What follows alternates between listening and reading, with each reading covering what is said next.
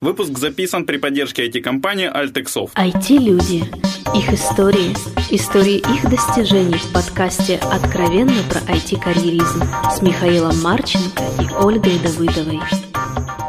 Всем привет, это 146 выпуск подкаста «Откровенно про IT-карьеризм». С вами Ольга Давыдова. И Михаил Марченко. И вот это точно уже 8 марта прошло. Это 11 марта должна быть запись.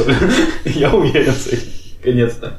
А, сегодня у нас в гостях я не уверен, насколько корректно это к IT, именно как IT. Это скорее IT-бизнес, да, или нет? Бизнесмен в IT. Бизнесмен в IT. И не выйти, да? Вот. Дорогой гость, пожалуйста, представься, кто ты, чем занимаешься. Добрый день, меня зовут Виталий Ставропольский. А, сейчас я отдыхаю. Вообще основатель и экс-директор в уме IT-парка. Супер. Ну, давай вернемся к более далеким временам. Давай. С чего начинал? Ну, если про IT, да? IT а, в моей жизни появилось начальной школе, я не помню точно, первый это был класс или второй, когда папа принес домой э, компьютер. Это клон был э, ZX Spectrum, может помните, такие были штуки, где в ПЗУ прошит Basic был. Вот. И он это покупал э, детям для того, чтобы игрались. И так оказалось, там он подключался к телевизору, к магнитофону, и когда игра с магнитофоном... Садилки не говорила бабушка всегда. Моя. Конечно. А, и а, когда игры загружались, иногда они не загружались с первого раза, происходил сбой, и вдруг на экране появлялись какие-то слова непонятные. Вот. И меня вот эта часть заинтересовала больше, чем, собственно, сами игры. Обнаружилось, что когда нажимаешь на клавиши, там выскакивают какие-то слова, как потом оказалось, это команды и функции, и что-то там происходит после этого. Ну, в общем-то, таким образом я начал пытаться разобраться, что это такое, и первые мои программы – если там, ну, программами это, конечно, не назвать. Вот я обнаружил несколько функций, которые выводили на экран. Всякие там кружочки, линии, квадратики. И, в общем-то, создавал э, порядок э, функций, которые рисовали какие-то картинки. А потом э, где-то в классе девятом-десятом э, у нас в школе раз в неделю вот, конечно, называлась ОПК, учебно-производственный комбинат, где э, мы кстати, недалеко от, от места, где мы записываем сегодняшний подкаст, а, проходили обучение, и, и я получил квалификацию оператор персональной электронно-обчисленной машины. Чем он занимается, оператор пока? Ну, на тот момент мы тоже учили, кажется, тот же Basic. Вот. Хотя большей частью я со своим одноклассником на этих всех занятиях мы прикалывались над преподавателем большей частью, чем ну, УПК, по-моему, для этого и создано было. У меня тоже такое было, только не оператор. Да, я, я сначала... Я этого не было, что ты на меня смотришь. Ну, я осознанно, я хотел, информатика меня привлекала, и позже, когда поступал э, в ХНУРЭ, я это делал осознанно. Вот. Ну, а учился, соответственно, на факультете а, компьютерных наук и работал разработчиков в том числе. Слушай, а за что дают премию президента Украины? У тебя там за 2003 год, по-моему, премия. Э, это вопрос для того, чтобы понять, как ее получить тем, кто учится сейчас в ВУЗе или... Ну, вообще, что это, от, ну, откуда, да, и, и как ее можно получить, да, и сколько...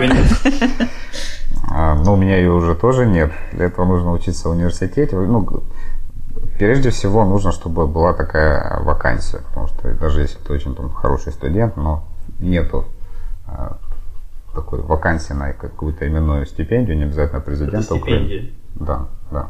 Я понял, что премия это в смысле там за достижение. Раз. Нет, это именно персональная стипендия, стипендия да? Да, да, да. Вот что для этого нужно? А, ну, отлично учиться, то есть иметь высокий средний балл, желательно 5.0. А, у тебя какой был? Такой был. Из пяти.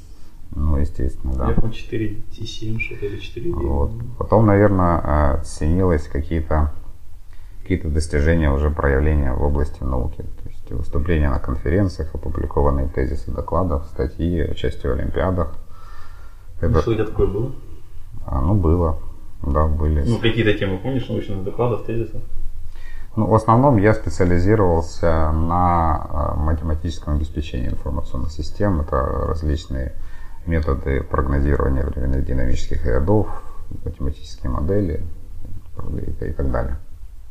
Вот основная эту тематику, потому что я и последующую, ну и, и дипломная работа, и диссертацию, которую я начинал писать, тоже вот все, все в этой тематике. Потом, э, наверное, важно участие еще какой-то в общественной жизни. Я состоял в клубе студенческом, где реализовывал свое хобби музыкальное. Вот, ездили с, выступлениями, с концертами на фестивалях. Это тоже добавляет студентам проявление его какой-то активности. Наверное, важно, важен авторитет на кафедре, потому как преподаватели, которые там работают, они тебя фактически выдвигают и защищают, они должны быть уверены в том, что ты достоин, в том, что ты что-то полезное для кафедры делаешь и будешь делать впредь, если тебе премию назначат.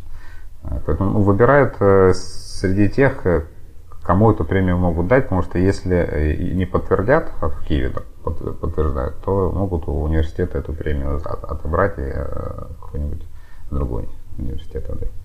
Ну, то есть само наличие такой стипендии в университете это дополнительный там, бонус как бы в карму самому университету. Ну, конечно, да. Вузы они пишут, сколько у нас работает докторов технических наук, сколько у нас учатся именно стипендиантов там, и так далее.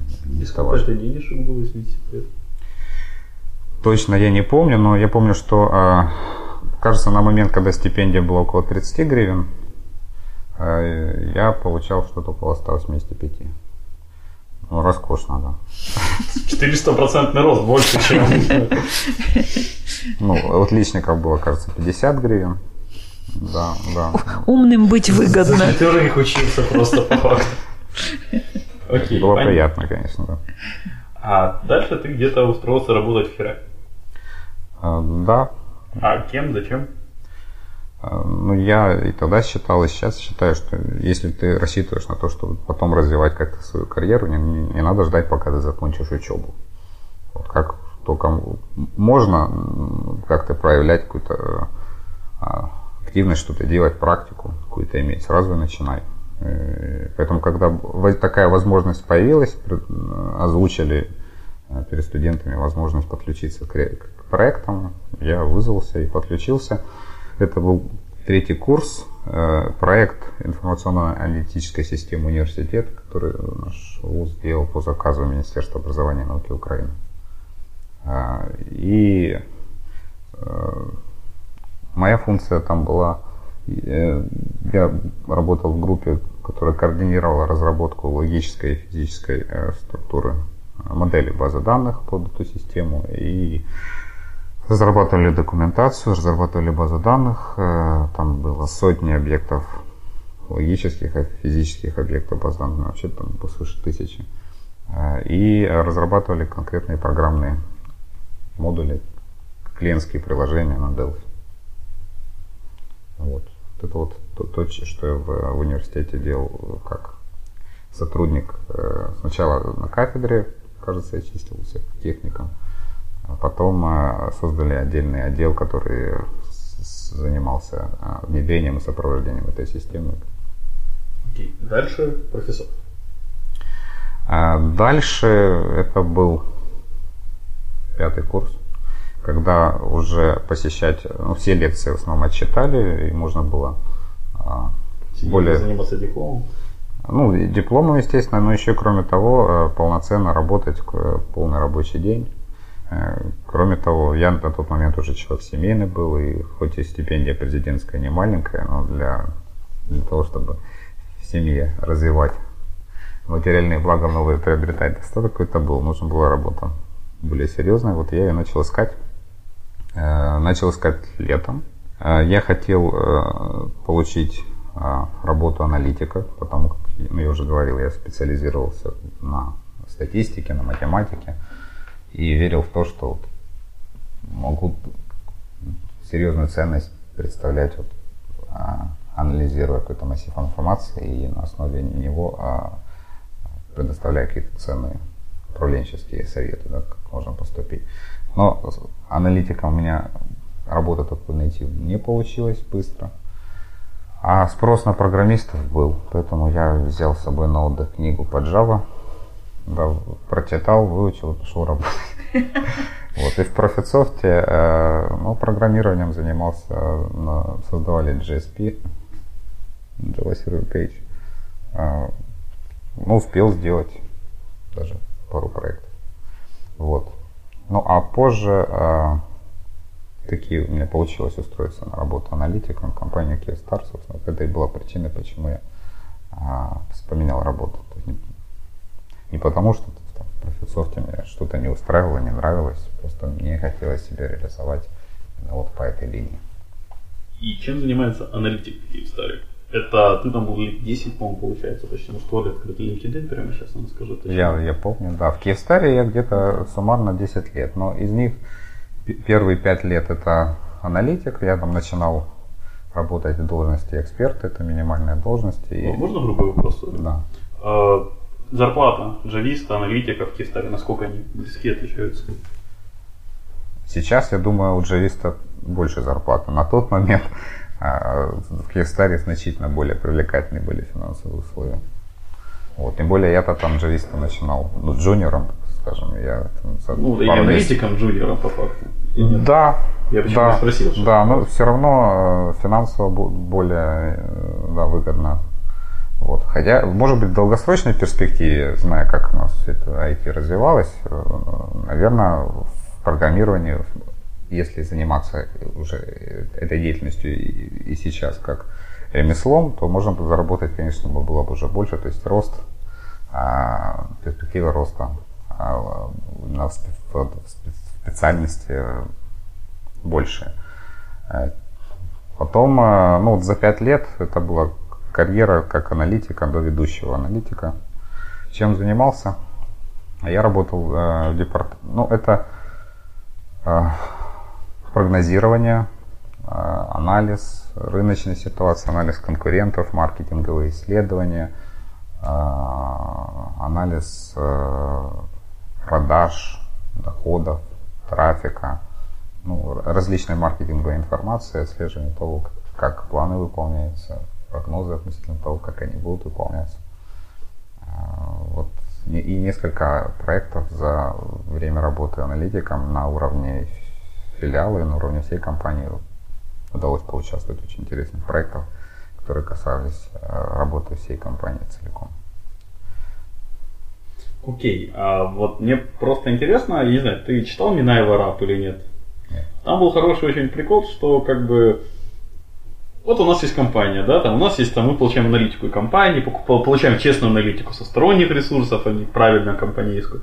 И видим, что рост рынка там 5%, да, к примеру. А с нас продажи требуют рост 10%. Где логика? Ну, я, насколько знаю, ребята, которые, которые предами работали в других компаниях, ну, совсем других, это вот близко к действительности. Ты вот видел какое-то то, что вот то, что ты анализировал, то, что выходило, оно как-то положительно влияло на работу из этой компании? Как влияло? Положительно, ну, положительно моей комиссии, если просто надо было взять там из кучи табличек, сделать какую-то одну красивую табличку, на которую кто-то может посмотреть, может нет, эта работа неинтересна. И я всегда старался сделать так, чтобы потом какие-то изменения были конкретные. А, поэтому первое, что я сделал, как человек, тем более пришедший из разработки информационных систем, и, и удивившись, что на тот момент в Киевстаре не было там ни ERP-системы, там, ни CRM-системы внедрено, все это быстро наладить. А, кустарным способом мы там создали не, ну, не слабый. Да, да, да. Ну, нашлись группой инициативной те, кто умеет программировать. Мы быстренько наваяли. В рабочее время или в нерабочее время? Э, ну, в рабочее время, но это рабочее время у нас длилось э, от и до, и включая выходные. Весьма напряженно, но когда ты делаешь то, что тебе нравится, это увлекает, это, это здорово. Вот. Но это позволило сэкономить массу времени потом, потому как то, что до меня происходило, там, это надо было потратить несколько дней, чтобы составить какие-то отчеты. После того, как мы наладили систему отчетности, там свыше сотни отчетов было оперативных, которые подтягивались со всех систем, в том числе там биллинговых систем. Договорились со всеми в Киеве. А, ну, появилось время то, чтобы уже принимать какие-то, ну, именно аналитикой заниматься, а не просто там делить, складывать цифры в Excel. А, и тогда уже рождались э, какие-то проекты и предложения, что нужно менять и делать для того, чтобы э, выполнять планы, для того, чтобы обеспечивать рост, для того, чтобы оптимизировать какие-то там вещи. Что-то получалось внедрять на уровне всей компании, что-то получилось внедрять на уровне филиала, что-то не получалось внедрять вообще. Ну, да. А чем ты лучше всего гордишься с такого, что ты внедрил, может, поменял в Киевстаре? Когда я работал аналитиком. Давай, в принципе, такие старые. Или там все твои работы сильно отличались от аналитики? Не, ну, пять лет был аналитики, потом немного я поработал в маркетинговых коммуникациях и директором по маркетингу и продажам это последние пять лет. И там уже гораздо более широкая сфера деятельности была связана с управлениями различными каналами продаж, прямые, непрямые. А что тогда лично тебе дала аналитика, вот работа в течение пяти лет? Вот для тебя как личности, наверное, я не знаю как.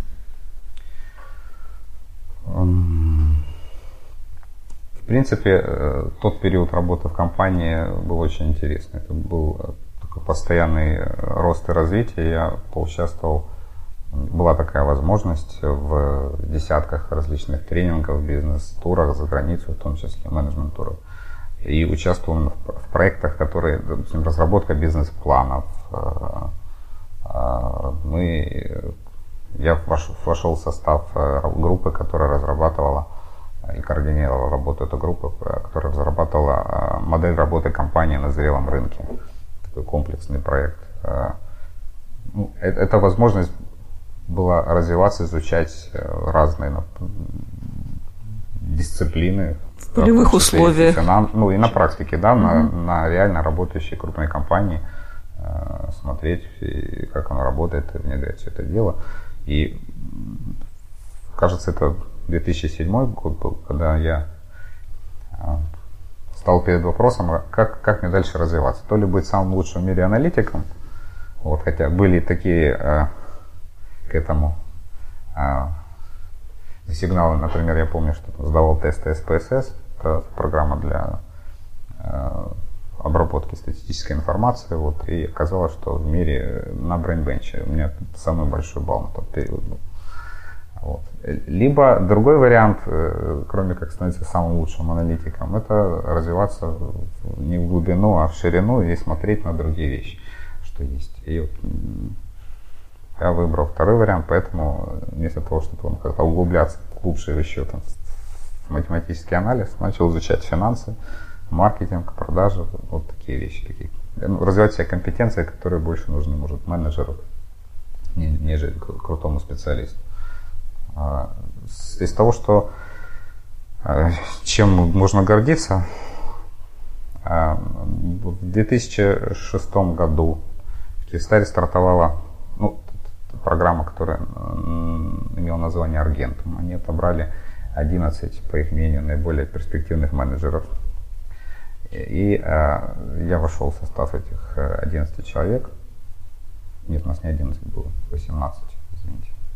Э, мы дополнительно учились, но была, были дополнительные задачи, которые перед нами стояли, чтобы мы их разрешали.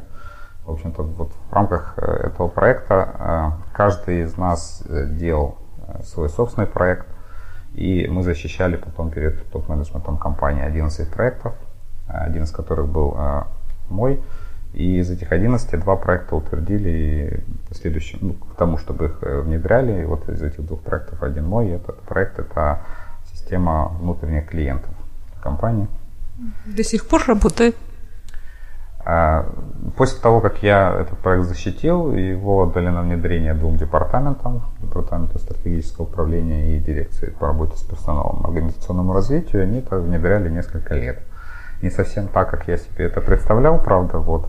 Но э, некоторые изменения в ту сторону, для чего этот проект предназначался, произошли. Но у меня была потом возможность, когда я стал директором по маркетингу, и у меня был свой штат, там почти сотни человек, внедрить это так, как я это видел вот, на уровне департамента. И я это сделал где-то в 2009 году. Что, что это такое?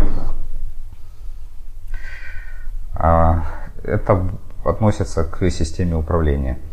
А, на тот момент в Киевстаре была матричная структура управления. Есть линейная, функциональная, матричная, это смешанная. Но при этом э, KPIs, ну, то есть ключевые показатели деятельности, на которых, по которым оцениваются сотрудники и которые это мотивируют их достижение конкретных каких-то целей, они каскадировались вот по, по вертикали административной, э, а не по э, по процессам или по задачам у конкретных функций. К чему это приводило? К тому, что э, каждый вроде бы сотрудник в разных э, отделах работал эффективно с точки зрения локального максимума. Вот. Но в целом процесс часто выглядел отвратительно. Ну, там, в качестве примера, да, вот есть процесс подключения э, корпоративного клиента к услугам фиксированной связи. Для того, чтобы ему подать эту услугу, нужно завести там в биллинговую систему нужные строчки, а, нужно, а, может быть, оборудование э, заказать, привезти, смонтировать. А, ну, еще там ряд э, функций выполнить. Но, допустим, привести оборудование, кто это делает? Есть логистика, которая отвечает за это. Она, э, он специалист, который работает этом отделе, он молодец тогда, когда использует транспорт эффективно. Вот, то есть не гоняет пустые автомобили. А при этом, если для какого-то клиента нужно привести какую-то железяку, а, но эта железяка единственная, которая нужна вот прямо сейчас, она может недели три ждать на киевском складе, просто потому что отправлять полупустую машину ему неэффективно. А мы теряем доход от этого клиента почти трехнедельный, который ну, по цифрам значительно несопоставим. несопоставим да. Или там в биллинговую систему что-то нужно вбить. Тот специалист, который отвечает за это направление, он молодец тогда, когда он не делает ошибок. А не делать ошибки, самый простой вариант, это просто ничего не делать. Поэтому он абсолютно не заинтересован в том, чтобы там заводить какие-то новые тарифные планы, подключать каких-то клиентов, и никто его не ограничивал по срокам, когда он может это сделать. То есть каждый по себе отдельности молодец, вот, но когда есть конкретный процесс, связанный с, в конечном итоге клиентом идущий, к обслуживанию, удовлетворению клиента, выглядело все отвратительно. Вот. И тут то, что мы сделали на уровне департамента, э, мы, э, ну, по сути, это как корпоративный таст-трекер получился. Э, на базе Outlook на базе создали форму задачи свою кастомную, где получилось устанавливать ключевые показатели деятельности и отслеживать их выполнение по процессам, а не, вот не потому, что вот, ну, спустилась сверху вниз от, там, э, по управленческой вертикали. Результат, да, был. А вот. И рост эффективности там в процентах? Э, ну, на что мы ориентировались? Э, есть задача перед нами, выраженная в доходе, например нужно выполнить план по доходу. Когда все остальные вокруг работают э, нацелены на, друг, на другие показатели, это, это достичь чрезвычайно тяжело. И ну, мы этот план выполняли, пока я работал директором по маркетингу все пять лет, кроме как там один был только квартал, где мы не довыполнили. Потом по итогу года таки выполнили э, планы по доходу от разных услуг. И часто мы были единственным филиалом, который это делал. А, что еще в цифрах можно посчитать? Ну, допустим, поступление а, на счет филиала а, выросли, кажется, процентов на 150-200, может быть. Тоже была как цель поставлена обогнать другой филиал, который всю жизнь был впереди нас, и мы такие, это цель. Ну, нет, не, не киевский. С киевским соревноваться было бесполезно, потому что на Киев замыкалось слишком много всего по всей Украине. Что ж могло быть быстрее? Какой, если не секрет, какой филиал был тогда мощнее, чем Харьков? Ну, я бы не сказал мощнее. Просто есть разные показатели, и вот хорошо, когда мы лидеры по всем показателям. А когда есть ситуация, что, допустим, количество контрактных абонентов, вот в Одесском филиале их было исторически всегда больше, чем в Харьковском. Мы примерно одинаковые по территории, тоже там три области. Вот. И мне приятно, что пока я руководил департаментом, мы обогнали вот, Одесский филиал. То же самое по э, количеству поступлений на одного абонента. Мы были почти в хвосте, стали после Киева вторые. Но с Киевом там бесполезно действительно иметь дело, потому что они отгружают продукцию по территории, по всей территории Украины, и там ключевые корпоративные клиенты связаны тоже на Киев. Ну, я считаю, что в том числе эти вещи были достигнуты благодаря тому, как, как происходила мотивация и нацеливание людей и сотрудников на, на какие результаты. Окей, понятно. А что ж тебя тогда из такого райского Киевстара потянуло уйти спустя 10 лет? Ну, ничто ж не, не постоянно. Даже ты? Э, ну, я говорю, ну, я надеюсь, что я тоже не постоянен в том плане, что всегда хочется развиваться и меняться. Вот. Ну и у компании тоже, э, то есть совпало несколько трендов, так скажем. Первое – это э, рынок, телеком-рынок, рынок мобильной связи в частности. Был этап роста, потом наступила стагнация определенная. Акционеры привыкли зарабатывать высокие прибыли. Телеком был на тот момент после, наверное, игорного бизнеса, вот второй по прибыльности бизнес.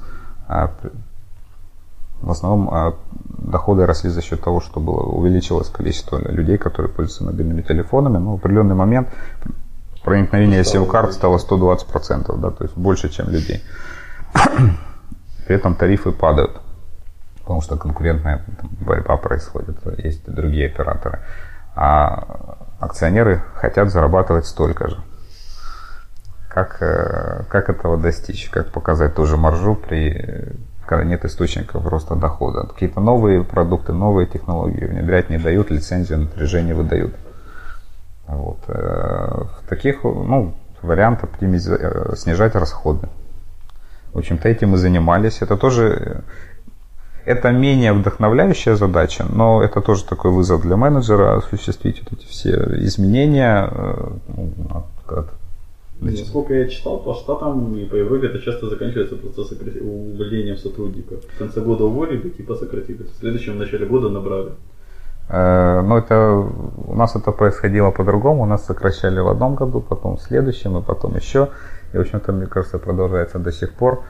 Э, и ну, где-то это правильно, э, там, делать структуру управления более плоской, там что-то стандартизировать, что-то централизовывать. Не всегда то, как это происходит, это хорошо не всегда приводит к желаемым результатам, но это не есть причина. То есть причина номер один, сам, э, сама отрасль телекома в Украине, она стагнирует, на тот момент стагнировала, это первое. Второе, развитие самой компании – был, была возможность э, расти, развиваться, участвовать в каких-то новых интересных проектах. Пока такая возможность была, был интерес работать, когда э, появились проекты немножко другие, связанные там, с оптимизацией, с сокращением расходов или с, с, с объединением с э, компанией Билайн Украина, которую мы проводили. Тоже такие интересный опыт.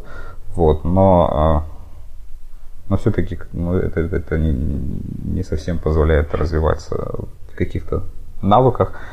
Следующий тренд ну, как в компании это централизация, все меньше функций оставалось филиалом. Мы, пока я там работал, у нас было достаточно много полномочий, мы могли а, принимать определенные решения, владели э, инструментами достаточно для того, чтобы конкурировать удачно на своей территории.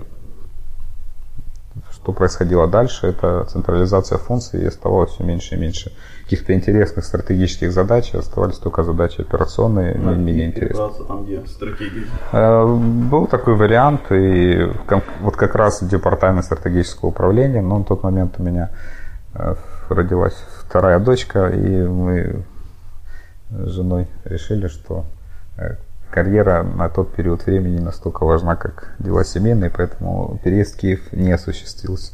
Но это да, действительно был бы какой-то там следующий путь для развития. А, ну и в итоге э, я искал, куда бы обратить свое внимание. И, честно говоря, отрасль эти меня из поля моего зрения никогда не выходила. И мне опять хотелось каким-то образом вернуться туда, хотя я понимал, что я уже туда возвращаюсь не как технический специалист больше, а как менеджер, который, наверное, ну, владеет какими-то компетенциями, которые, кстати говоря, часто в нашем украинском IT не сильно развиты, связанные с маркетингом, с продажами, с развитием продуктов, с выводом их на рынок, э, с управлением, вот с этими вещами. И э, таким образом родился проект в Уме. Вот, для реализации которого я и ушел с Киевстара. Ты сейчас не как у меня будет вопрос, не знаю, как Оля. Что такое Вуми? Что это слово обозначает? И что слово, и что это за проект? Не все же наши слушатели из Харькова, да я думаю, не все в Харькове знают, что такое Вуми. А, Вуми это проект, который создавался для развития IT-предпринимательства в Украине, предоставляя талантливым амбициозным людям площадку для эффективного и увлекательного развития своего собственного бизнеса. И один из элементов э, этого проекта э, – это Вуми IT-парк. Это комплекс зданий, который мы строили на Московском проспекте в городе Харькове, общей площадью 14 тысяч квадратных метров – который был бы идеальным местом для работы и досуга этих специалистов, IT-предпринимателей, для фрилансеров и стартаперов, и для крупных продуктовых IT-компаний. А, само слово, оно, это прилагательное, которое образовано от слова «вававум», тоже не сильно широко известное, но в словаре появилось относительно недавно, лет 60 назад только. Оно обозначает чувство, когда тебя переполняет воодушевление, вдохновение, эмоции, энергия. И этимология слова связана с ревом двигателя, когда ты нажимаешь на педаль газа автомобиля, вот и двигатель ревет, рычит, да, да, да. Вот это такой драйв, ты чувствуешь под капотом какая-то мощь.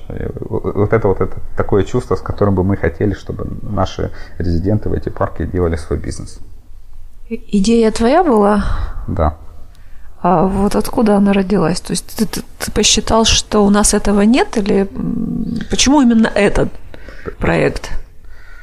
Ну, э, я говорил, что мне интересна была э, отрасль IT, как э, та, которая динамично развивается, которая в Украине, в отличие от многих отраслей, конкурентоспособна, которая будет перспективна еще лет 10 как минимум. Но ты выбрал почему-то именно стартапы, продукты, не аутсорс, который вот перспективен уже и перспективен в дальнейшем. Ну, хочешь в будущее смотреть. А, как при создании любого продукта нужно попытаться представить себя чуть-чуть в будущем. Uh-huh. Вот, тем более, если ты реализовываешь проект, который не за неделю делается, не за две, а за несколько лет. А перед тем, как э, вообще что-либо сделать, я поехал в, в Кремниевую долину э, для того, чтобы в сердце IT-предпринимательства, для того, чтобы посмотреть, как оно там работает. Посетил крупнейшие компании, был в офисе там, и Google, и Twitter, и Facebook, был в инкубаторах, общался с предпринимателями, с инвесторами, в университетах был. И задача была моя такая, я ездил с целью вернуться и, и э, с ответом, а что можно сделать в Украине? Э, учитывая то, какие у нас есть сильные стороны или тот разрыв между спросом и предложением, который э, на рынке существует. И я для себя следующий вывод сделал, что мы обладатели уникального ресурса в виде профессиональных разработчиков. Украина, вы знаете, занимает вместе третье или четвертое место в мире по количеству сертифицированных IT-специалистов. А, и этот ресурс сейчас в мире очень ценен. Да, у нас и сейчас за кадры борьба идет, но в Америке там гораздо более жестокая конкурентная борьба за таланты. А, с другой стороны, а, я обнаружил гигантский рынок, ну, достаточно большой рынок стартапов, на котором есть две стороны. Да. С одной стороны, это стартаперы, те, которые делают проект, с другой стороны, инвесторы, которые инвестируют туда. И они не могут друг друга найти?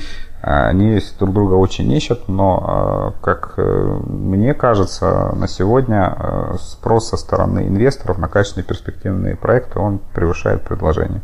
Проектов не так много, как хотелось бы. Если действительно есть э, хороший качественный проект, то будет очередь среди инвесторов. И поэтому и родилась ну, задача, которую в уме должен был решить, создать такие условия, которые бы Э, восполняли вот этот вот э, спрос, то есть появлялись э, проекты, люди зажигались идеи или просто находились люди, которые имеют такие амбиции свои идеи реализовывать, находили друг друга, кооперировались, генерировали идеи, делали проект, привлекали инвестиции, в общем-то, и создавали что-то интересное. А, действительно, найти деньги под интересный проект это не есть большая проблема. Вот, ну, так как у нас в основном город да и страна в целом, она аутсорсинговая. Вот это действительно такая задача не, очень простая, вот, дать, участвовать в развитии того, что э, пока на этапе таком э, зачаточном. Но с другой стороны, если несколько лет назад про стартапы тут мало кто слышал, сейчас эта тема достаточно бурно развивается. У нас проходят крупные международные конференции, там IDC, Venture Summit проходил, инкубаторы открываются, работают.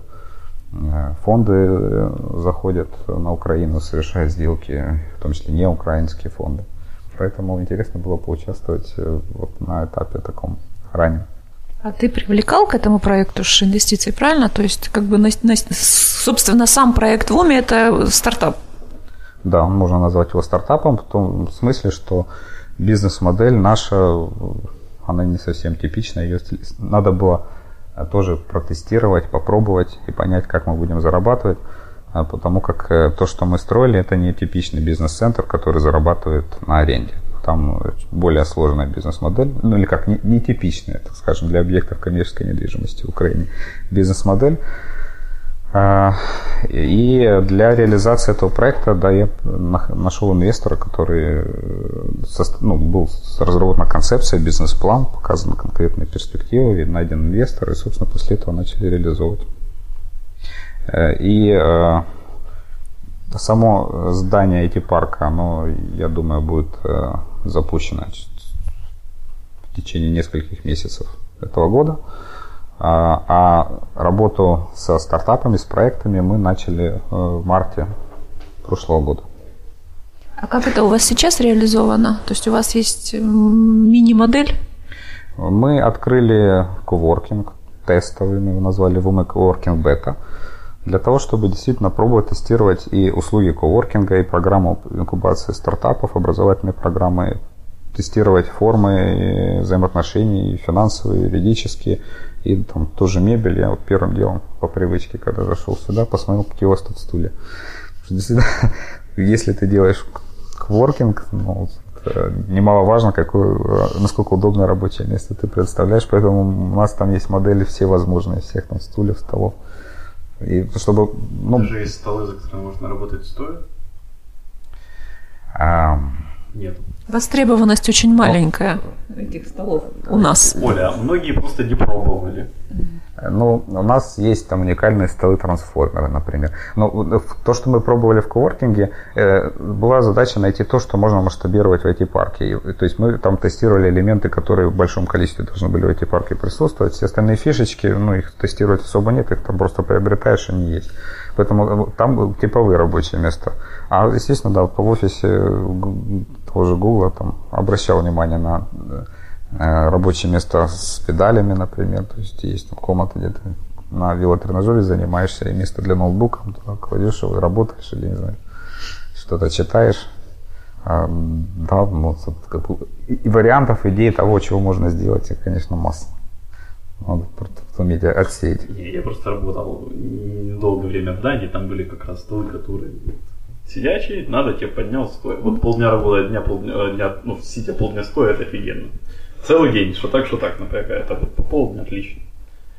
Ну, в смысле, вот не всего полдня, а ты работаешь день. Ну вот, кстати, если говорить про IT-парк, то там было задумано так, что э, ты не, не обязан там, даже при, когда ты купил абонемент, вот какое-то место фиксированное, там все время за ним проводишь. Есть, кроме него, еще масса всяких э, на территории мест, где можно с ноутбуком упасть. Это там и на крыше, и в садике, и в каком-нибудь мягком уголке, пожалуйста. Виталий, мы потихоньку да. будем закругляться уже, но мне как бы есть два вопроса. То есть, во-первых, что сейчас с Вуми парком и что сейчас с Вуми коворкингом? Эм, с Вуми парком, ну, э, я как основатель и та команда, которая со мной работала над этим проектом, в настоящее время мы э, с инвестором этого проекта разошлись. Э, таким образом, что этот проект остался у него. Вот поэтому непосредственно я к Вуми теперь уже отношения не имею. И у нас есть задача тот коворкинг, который мы открыли, и работа со стартапами, которые мы проводим, продолжать проводить, поэтому мы переезжаем в новое помещение, будем называться по-другому. А, ну а сам эти парк, э, ну, я теперь не могу гарантировать ничего относительно сроков и, и наполнения. Посмотрим. Ну, от этой идеи ты еще не отказался. Вот именно в глобальном таком масштабе. Именно IT-парк создать свой.